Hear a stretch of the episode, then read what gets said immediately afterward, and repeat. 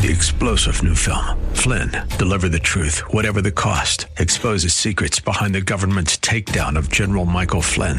Flynn knew what the intel world had been up to. He ordered the first audit of the use of contractors. This set off alarm bells. He told the truth. He was the most dangerous person for Donald Trump to hire. They had to get rid of Flynn.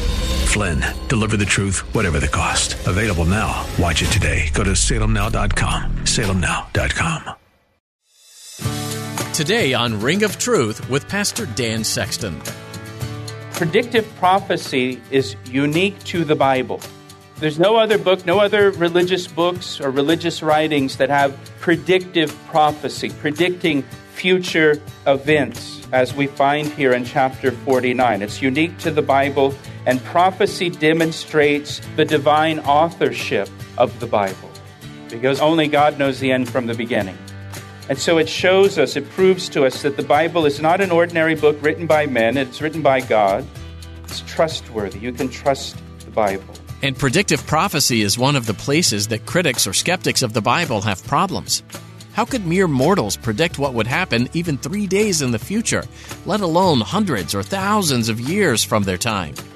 So they invent excuses, like the books were back credited after the fact. But as you'll hear in Pastor Dan's teaching today, the declarations made by Jacob about his sons was clearly fulfilled. History affirms the words spoken by Jacob and confirms the truth of God's Word. Now, here's Pastor Dan in the book of Genesis, chapter 49, for today's edition of Ring of Truth.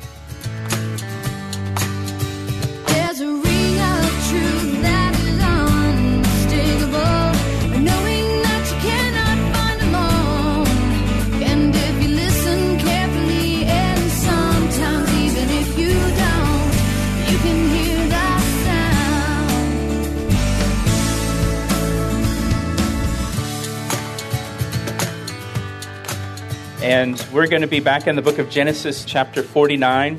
You want to turn there in your Bible. And once you've turned to Genesis 49, please stand for me as I read our passage for today. Beginning in verse 1 And Jacob called his sons and said, Gather together, that I may tell you what shall befall you in the last days. Gather together and hear, you sons of Jacob, and listen to Israel your father.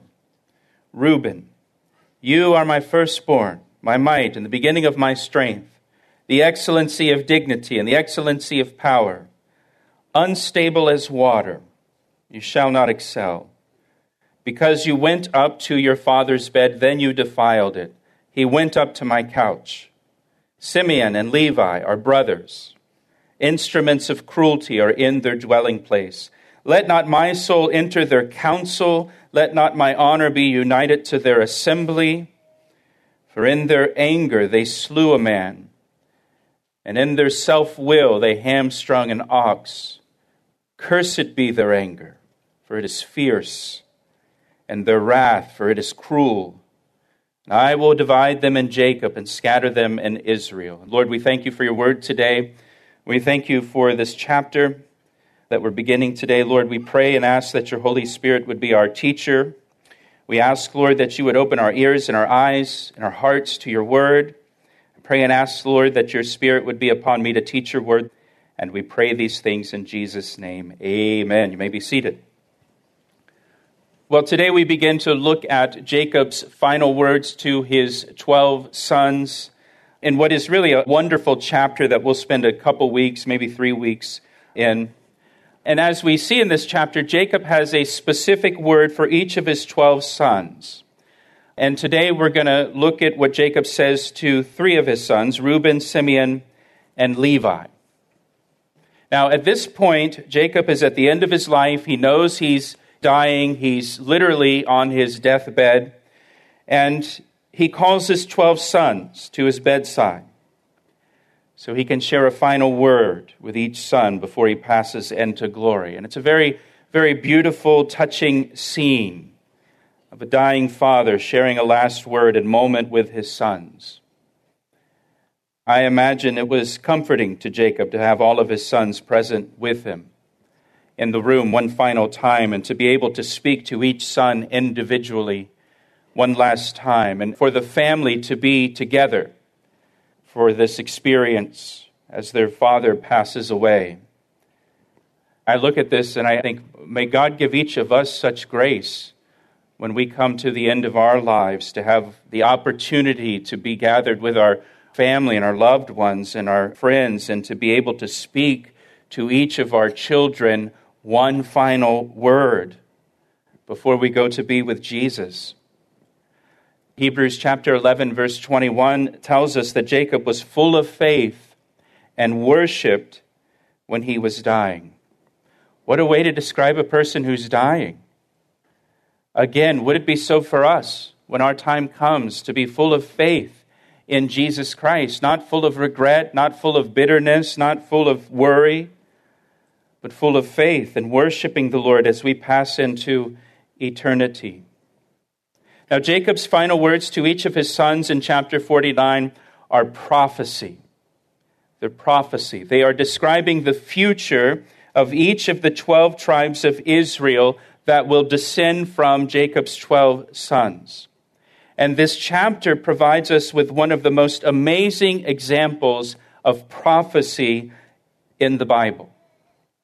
And one of the things that makes this chapter so amazing is that we can read the prophecies here in chapter 49, and then we can read ahead in the Old Testament and see how these prophecies were fulfilled in later history. We can verify their fulfillment. Most of these prophecies that Jacob speaks to his sons are fulfilled five, six hundred years later. In the case of Judah, it's fulfilled in Jesus Christ ultimately 1700 years after Jacob speaks these words. Predictive prophecy is unique to the Bible. There's no other book, no other religious books or religious writings that have predictive prophecy, predicting future events, as we find here in chapter 49. It's unique to the Bible, and prophecy demonstrates the divine authorship of the Bible, because only God knows the end from the beginning. And so it shows us, it proves to us that the Bible is not an ordinary book written by men, it's written by God. It's trustworthy. You can trust the Bible. Now, what Jacob says to each of his sons also provides us with some practical application for our lives.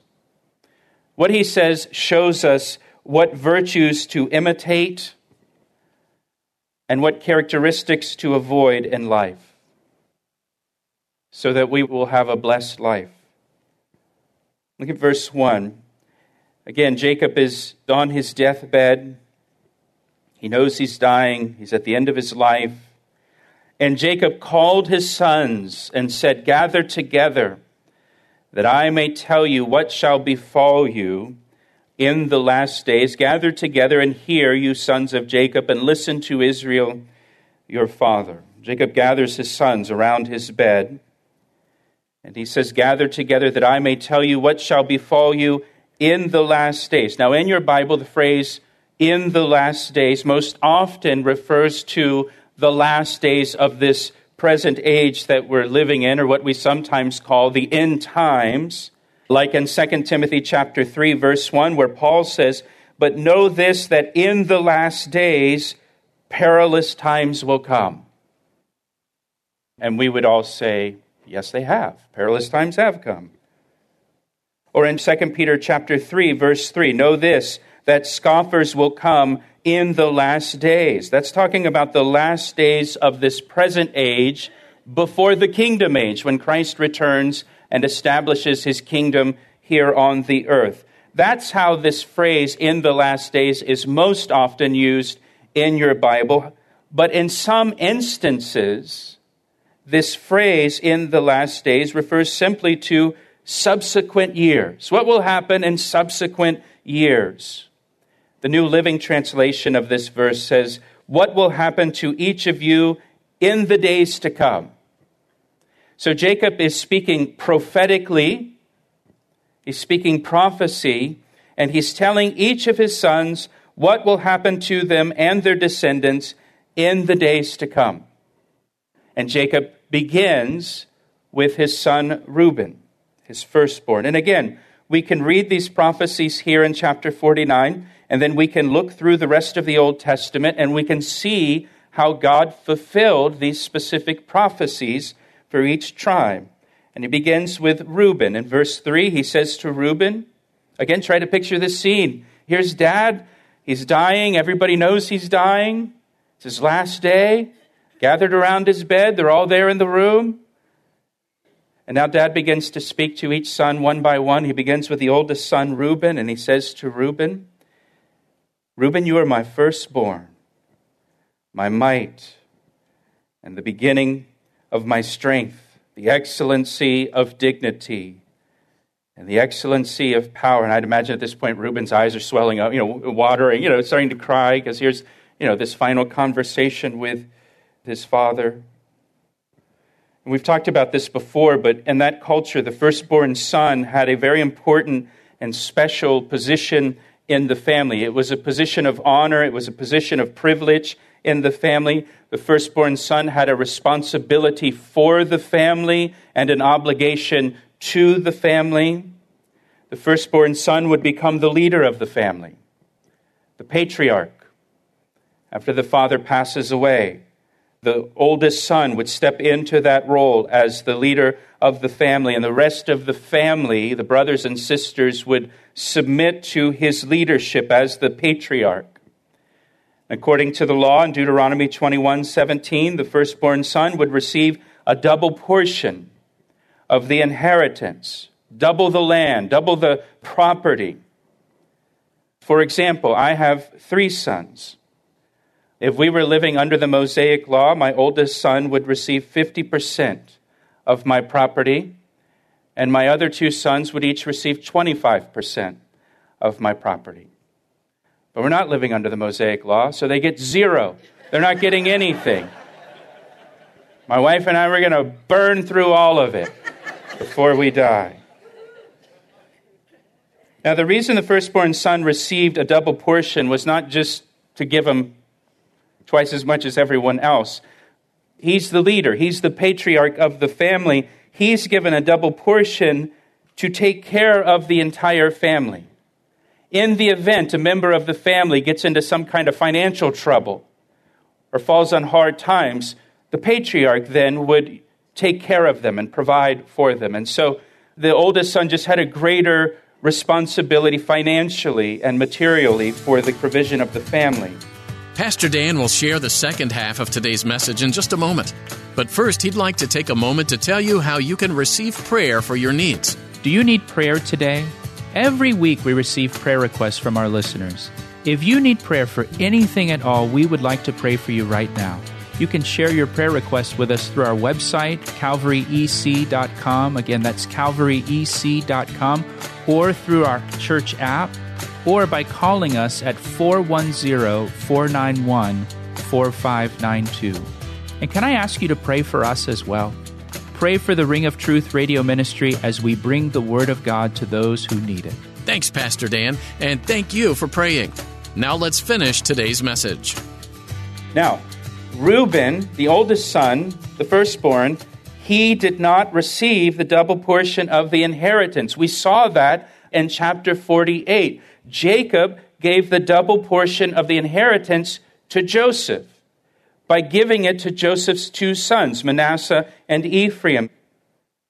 So Reuben did not receive the double portion. Neither did he receive the leadership role in the family. The leadership of the family will be given to Judah. If you look down at verse 8, Jacob tells Judah, Your father's children shall bow down before you.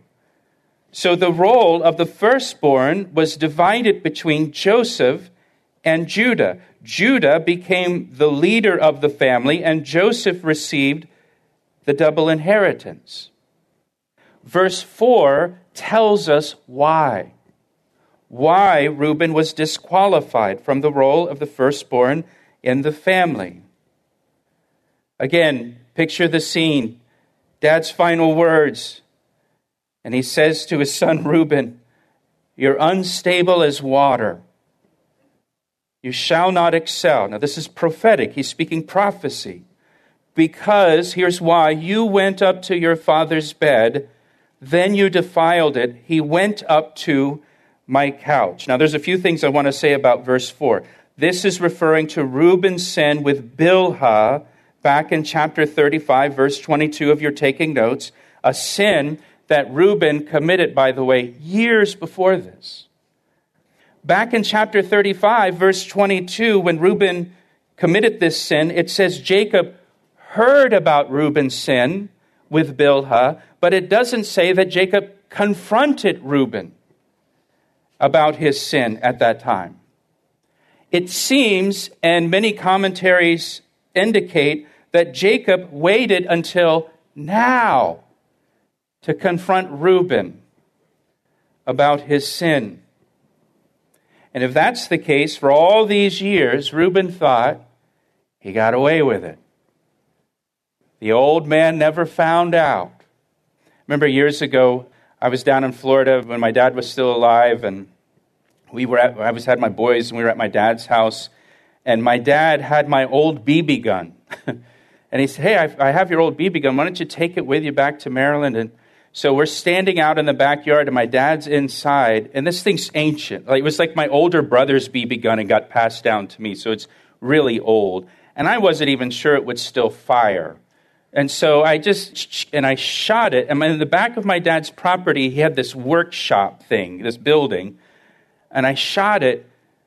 And much to my surprise, it made it all the way back to the back of the property and hit his workshop and punched a hole in the siding on the workshop. Instantly, I was 11 years old again. And I turned to my sons and said, Don't say anything to your grandfather. we'll be back in Maryland before he realizes there's a hole in that building. My father passed away like four or five years away. I got away with it. He never knew. He never found out. He might know now, but he's in glory, so it's all okay, right? So for Reuben, all these years have gone by. Dad never said anything. Reuben's thinking, Dad never found out. Dad never knew. No, Dad did know. And Dad's bringing it up now with you, Reuben, in his final conversation with you. This reminds us that nothing we do is hidden from God. He sees everything, He knows everything. There's no such thing as secret sin that we get away with. Nobody is going to get away with anything in this life. Ecclesiastes 12:14 says God will bring every work into judgment including every secret thing. This is why Jesus Christ is so wonderful and the gospel is so wonderful because through the cross of Jesus Christ, all of our sins are blotted out, including secret sins. In Isaiah chapter 44, verse 22, the Lord God says, I have blotted out like a thick cloud your transgressions, and like a cloud your sins. All of our sins have been blotted out by the blood of Jesus Christ. In Hebrews chapter 8, verse 12, God says, For I will forgive their wickedness and will remember their sins no more. If you're in Christ, God remembers your sins no more. God forgives us of all of our sins through Jesus Christ, and God forgets all of our sins through Jesus Christ. And He'll never again bring them up. Ever, ever. Unlike Jacob here with his son. Reuben. Jacob brings up Reuben's sin from many years before that maybe Reuben thought he got away with it, and now it comes up. Also, another thing I want to point out about verse 4 Reuben's brothers apparently weren't aware of Reuben's sin and are learning of it for the first time right now. If you read verse 4 carefully, Jacob shifts to speaking in the third person. He was speaking to Reuben about his sin, and then he tells his other sons, He went up to my couch. So maybe the brothers are standing there saying, Man, what is, why is dad getting on Reuben's case? Well, he went up to my couch. That's why. And so the brothers are finding out now for the first time about Reuben's sin. Jacob tells them about their brother's sin. Jesus said, The time is coming when everything that is covered up will be revealed, and all that is secret will be made known to all. Aren't you glad you're in Christ? Because for us in Christ, all of our sins have been covered, taken away. For those that aren't in Christ, all that is secret will be made known to all. Now, the text doesn't tell us Reuben's reaction, or the brothers' reaction, or the expression on their faces when they heard this, or how big their eyes got when they heard dad bring this up. Again, here on his deathbed, these final words. But I imagine this really changed the tone in the room. And I want you to see here and I want you to note that Reuben's sin cost him. It cost him his place in the family, and it cost him his privilege as the firstborn son. Sin always comes at a cost. And the price tag on sin is always high. Sin is always overpriced. In the case of Reuben, his sexual sin, his adultery with Bilhah, it was a momentary sin that had long lasting consequences. And listen, any sin can be forgiven by the blood of Jesus Christ. There is no sin that is too great for the forgiveness found in Christ, but there still may be consequences to that sin, especially sexual sin. Proverbs chapter 6 verse 32 says, "Whoever commits adultery with a woman lacks understanding. He who does so destroys his own soul. Wounds and dishonor will he get, and his reproach will not be wiped away." The writer of Proverbs says the person who commits adultery lacks understanding. You don't understand the long lasting impact this sin will have on your life and your family. He says, You will destroy yourself with this sin. It will leave wounds and dishonor, and the shame and reproach will never be erased.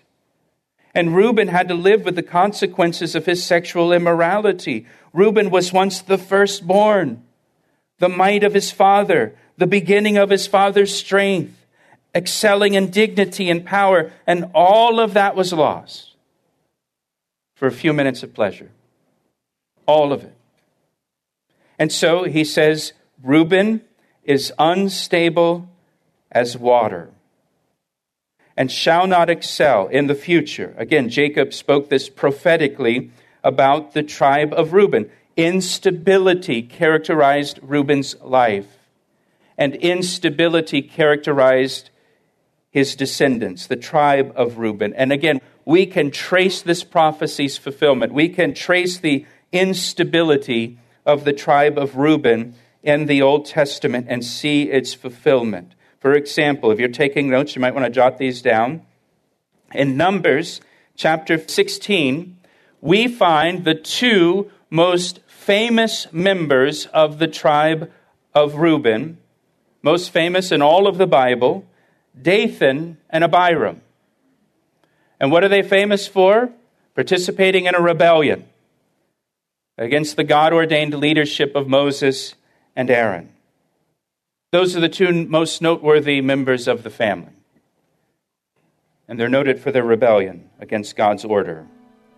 Then in Numbers chapter 32, as Israel was about to enter the promised land, they're right there at the border of the promised land, about to go in.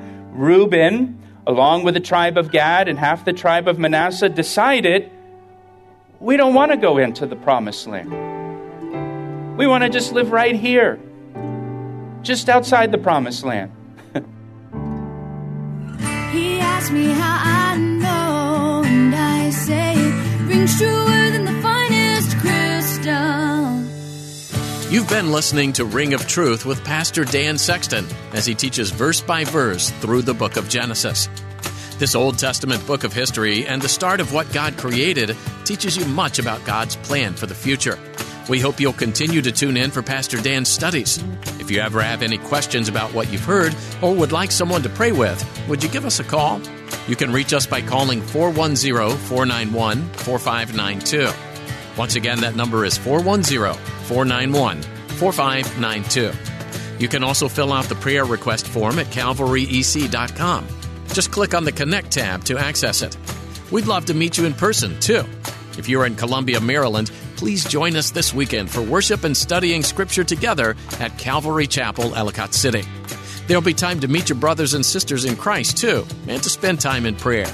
We look forward to sharing this time of worship together with you.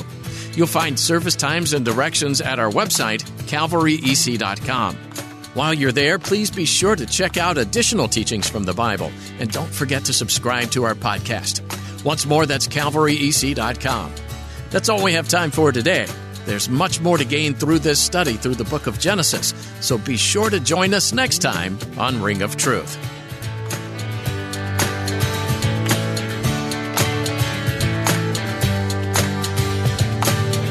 I see the signs and I recognize the hands that crafted them.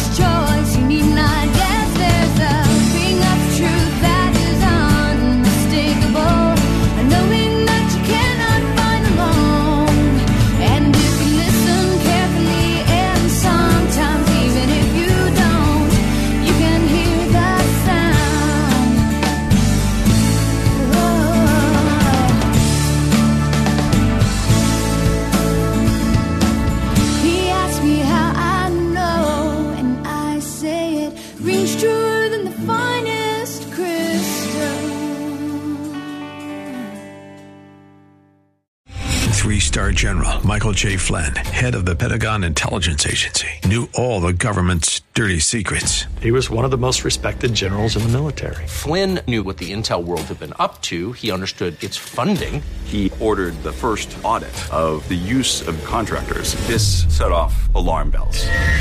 The explosive new documentary, Flynn, Deliver the Truth, Whatever the Cost, uncovers the facts behind this scandal. Flynn told the truth. He was the most dangerous person for Donald Trump to hire. I find out the worst enemy that I'm going to face in my life is right here in America. They took my assessment and they wanted me to change it. And I was like, I'm not changing it. They had to get rid of Flynn. With in depth interviews, archival footage, and never before seen personal records of the man behind the headlines. I just felt like I was drowning. Flynn, Deliver the Truth, Whatever the Cost. Available now. Watch it today. Go to salemnow.com. Salemnow.com.